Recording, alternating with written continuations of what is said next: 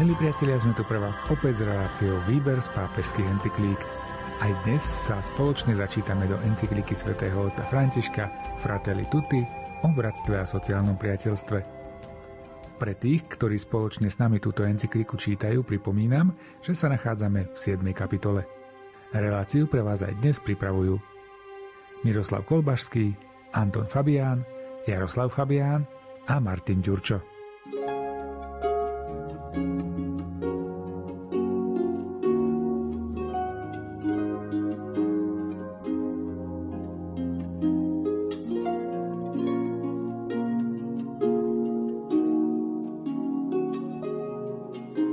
Predsa len, keď rozmýšľame nad odpustením, nadmierom a nad sociálnym súzvukom, narážame na jedno Kristovo vyjadrenie, ktoré nás prekvapí.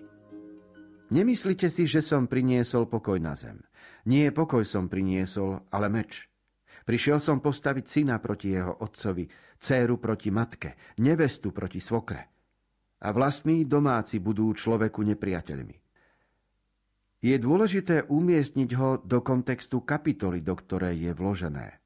Tam je jasné, že téma, o ktorej sa hovorí, je téma vernosti vlastnému rozhodnutiu, bez hamby, hoci by to malo spôsobiť protivenstvá a aj keď sa drahé osoby protivia tomuto rozhodnutiu. Avšak tieto slová nepozývajú vyhľadávať konflikty, ale jednoducho zniesť nevyhnutný konflikt aby ľudský ohľad neviedol k nedodržaniu vernosti kvôli submisívnosti voči domnelému sociálnemu alebo rodinnému pokoju. Svetý Ján Pavol II povedal, že církev nemá v úmysle odsúdiť každú a akúkoľvek formu sociálneho konfliktu. Církev dobre vie, že v histórii nepochybne vznikajú záujmové konflikty medzi rôznymi sociálnymi skupinami a kresťan musí k ním neraz zaujať rozhodné a dôsledné stanovisko.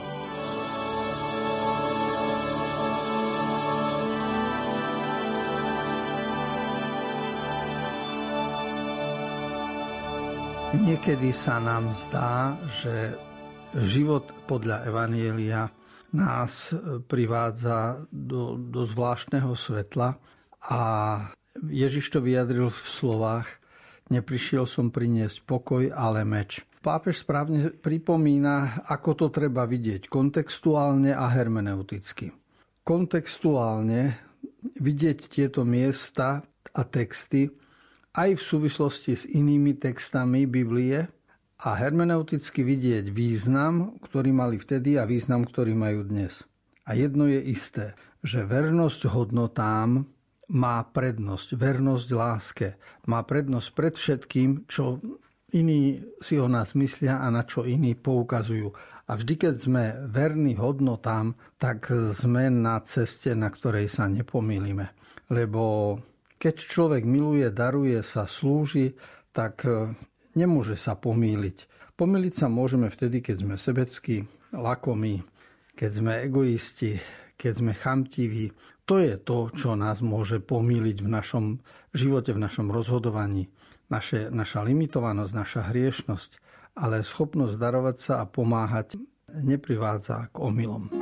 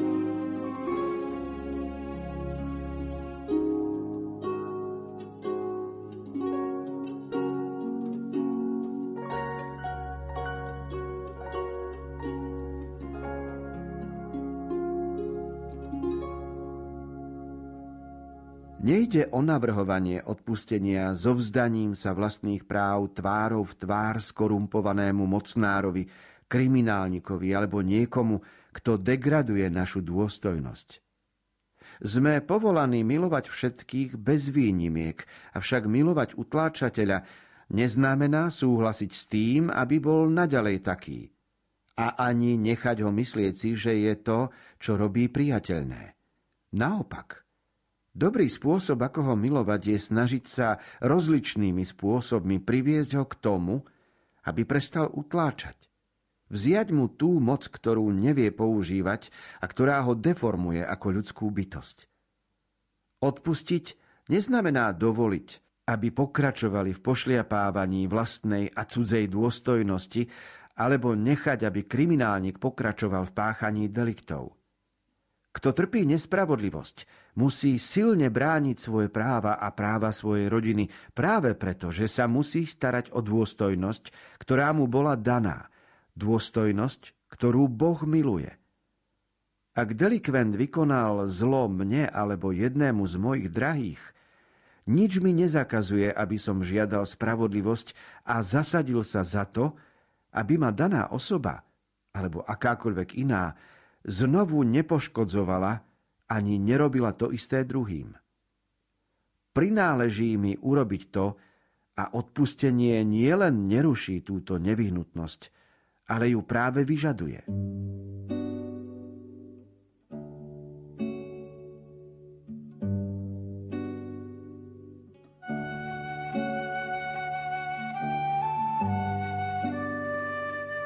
Prečítaný článok z encyklíky je veľmi dôležitý, má číslo 241 a jeho dôležitosť spočíva v tom, že keby sme čítali niektoré encyklíky a vyjadrenia pápežov pred 100-200 rokmi, 300, tak by sme zistili, že i pápeži vtedy obhajovali autority. Hovorilo sa a učilo, že moc pochádza od Boha a teda, že vrchnosť treba poslúchať a Nikdy sa neučilo o tom, že by bolo treba sa postaviť proti kráľovi alebo cisárovi alebo nejakému predsedovi vlády alebo parlamentu. Nikdy sa neučilo o tom, že by bolo treba robiť revolúciu a vziať moc do svojich rúk. A tu v našich rokoch, v našom storočí, už Ján Pavol II v encyklike Centesimus Annus v roku 1991 a teraz aj František v encyklike Fratelli Tutti o sociálnom bratstve hovoria o tom, že my nemáme byť slaboši, my nemáme pritakávať, keď ľudia, ktorí sú vo vláde alebo v parlamente, robia zlo.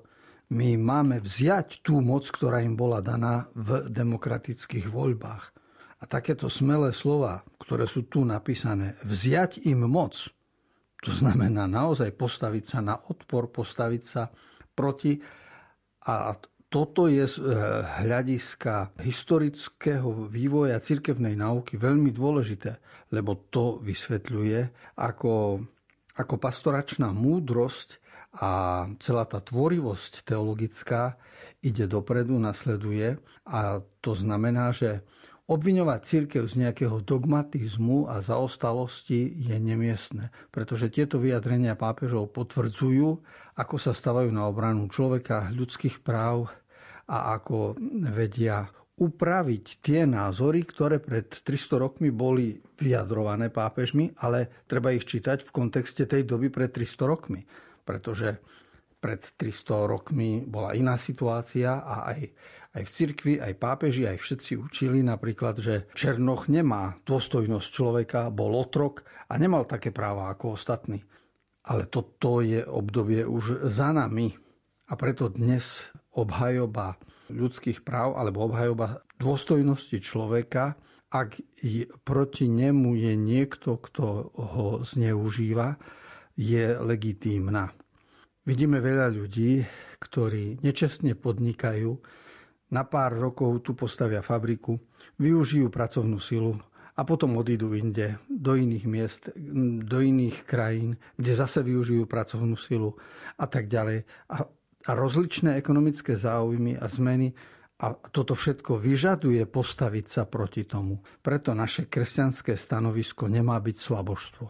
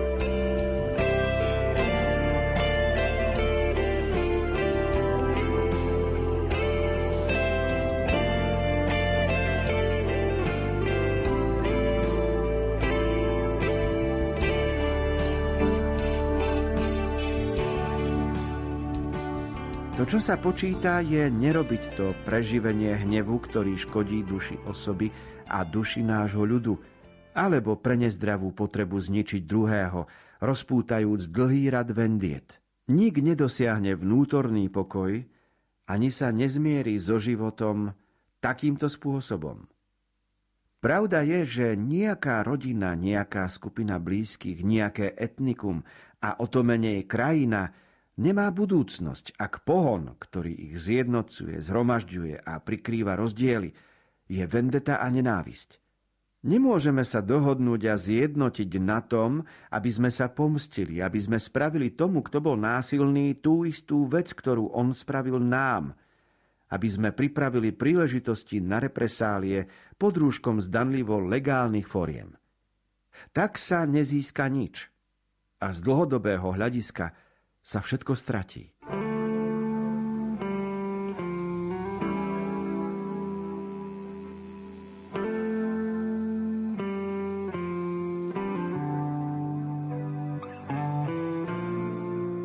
Ľudská skúsenosť nás učí, a to nie len z Evanielia, čiže po Ježišovi Kristovi, ale aj z gréckej filozofie, aj pred Ježišom Kristom a aj pred gréckou filozofiou ľudia vedeli, že násilie plodí násilie.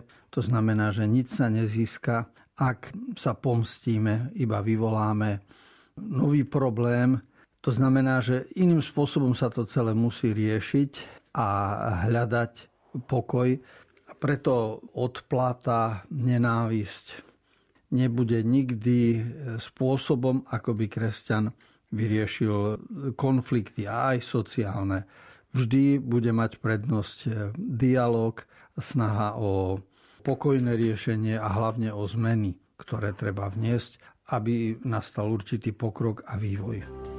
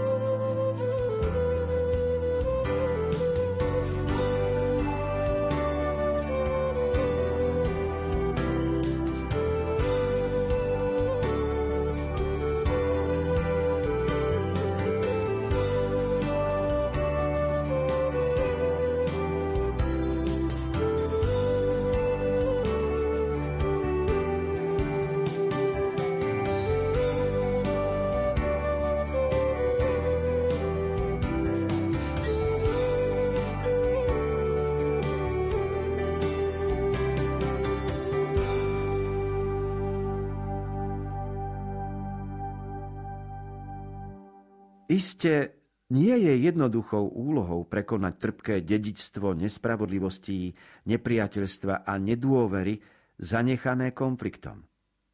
Možno to uskutočniť len prekonávaním zla dobrom a pestovaním tých čností, ktoré podporujú zmierenie, solidaritu a pokoj – Takýmto spôsobom tomu, kto ju nechá v sebe rásť, dobrota daruje pokojné svedomie, hlbokú radosť aj uprostred ťažkostí a nepochopení. Ba aj vzhľadom na podstúpené urážky, dobrota nie je slabosť, ale skutočná sila, schopná vzdať sa vendety. Treba uznať vo vlastnom živote, že ten tvrdý súd, ktorý nosím vo svojom srdci proti môjmu bratovi alebo mojej sestre, tá nezahojená rana, to neodpustené zlo, ten hnev, ktorý mi robí len zle, je kúsok vojny, ktorú nosím v sebe. Je ohnisko v srdci, ktoré treba uhasiť, aby sa nerozhorelo do požiaru.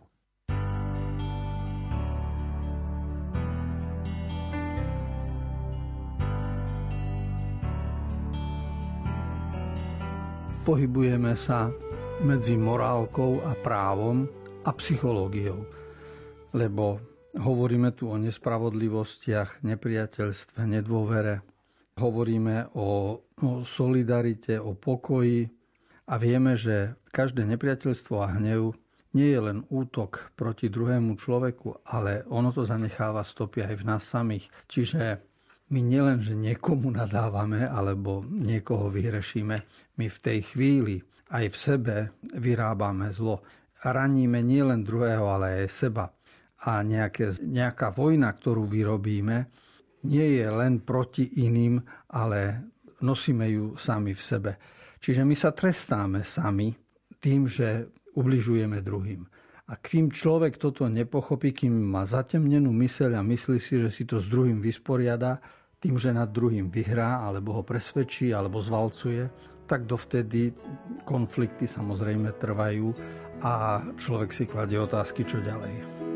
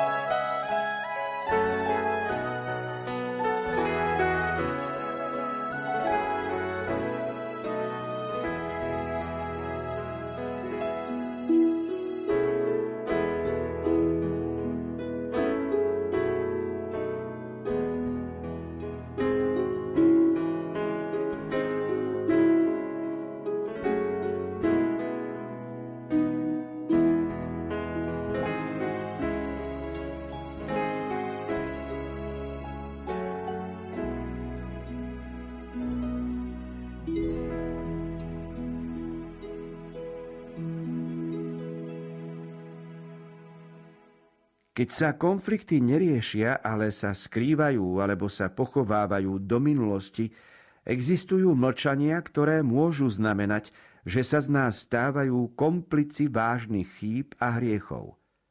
Naopak, opravdivé zmierenie neuteká pred konfliktom, ale sa získava v konflikte, prekonávajúc ho prostredníctvom dialógu a transparentného, úprimného a trpezlivého jednania. Zápas medzi rozličnými sektormi, ak sa vzdá prejavov nepriateľstva a vzájomnej nenávisti, postupne sa premení na počestnú diskusiu založenú na hľadaní spravodlivosti.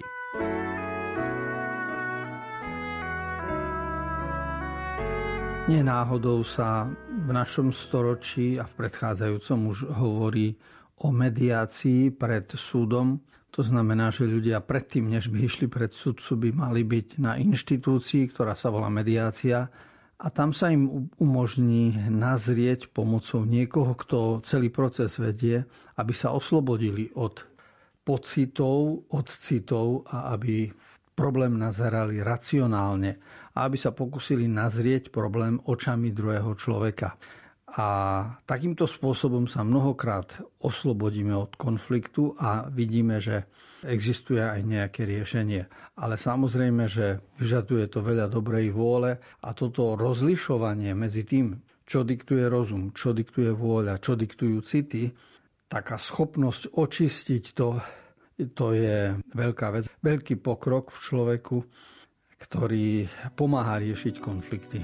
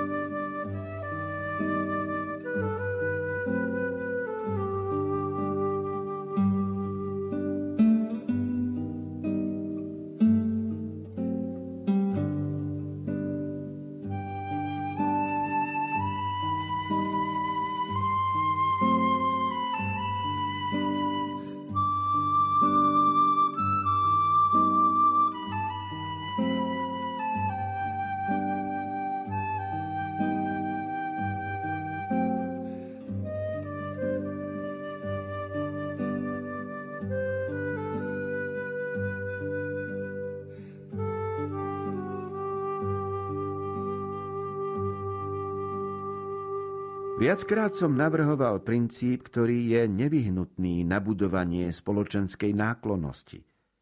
Jednota prevyšuje konflikt. Neznamená to mieriť na synkretizmus ani na vzájomné absorbovanie, ale na riešenie na vyššej úrovni, v ktorom zostane zachovaný vzácný potenciál protichodných polarít.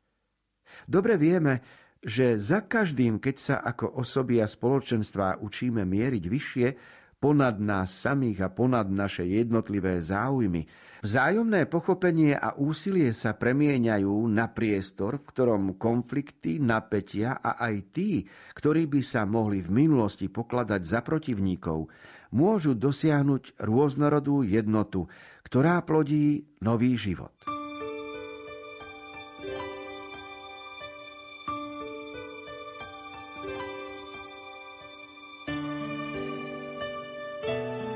Veľkú výhodu majú tí, ktorí premeditovali vetu z Evanília, keď Ježiš sa modlí, Otče daj, aby všetci jedno boli. Ježišova modlitba za jednotu je niečo iné ako uniformita a je to niečo iné ako nejaká poslušnosť, pretože chápanie jednoty v Ježišovom rozmýšľaní je iný level, iná úroveň života. My nemáme prerábať iných ľudí. Ako pápež hovorí, nie je to ani synkretizmus, ani absorbovať iných. Ale pri rešpektovaní rozličnosti vedieť, v čom môže a má byť jednota. Pretože je to hodnota, ktorá e, stojí nad tým všetkým. Človek musí dozrieť k poznaniu, akým spôsobom Boh je nad nami a ako udržuje svet, ako sa díva Boh na tento svet a ako je tento svet v rôznosti a predsa je jeden, ako nás Boh miluje v našej rôznosti a neprekáža mu naša rôznosť ani rozličnosť a predsa jeho láska je jedna a veľká ku každému z nás. Čas určený relácií Výber z pápežských encyklík sme pre dnešok naplnili. Spoločne sme čítali a komentovali encykliku svätého otca Františka Fratelli Tutti o bratstve a sociálnom priateľstve. Túto časť, ako aj všetky predchádzajúce, nájdete v internetovom archíve Rádia Lumen. No a počuť sa budeme opäť o týždeň v obvyklom čase. Reláciu Výber z pápežských encyklík dnes pripravili Miroslav Kolbašský, ktorý načítal text encykliky, komentáre k textom si pripravil duchovný otec Anton Fabián, no a z Košického štúdia sa s vami lúčia majster zvuku Jaroslav Fabián a Martin Ďurčo.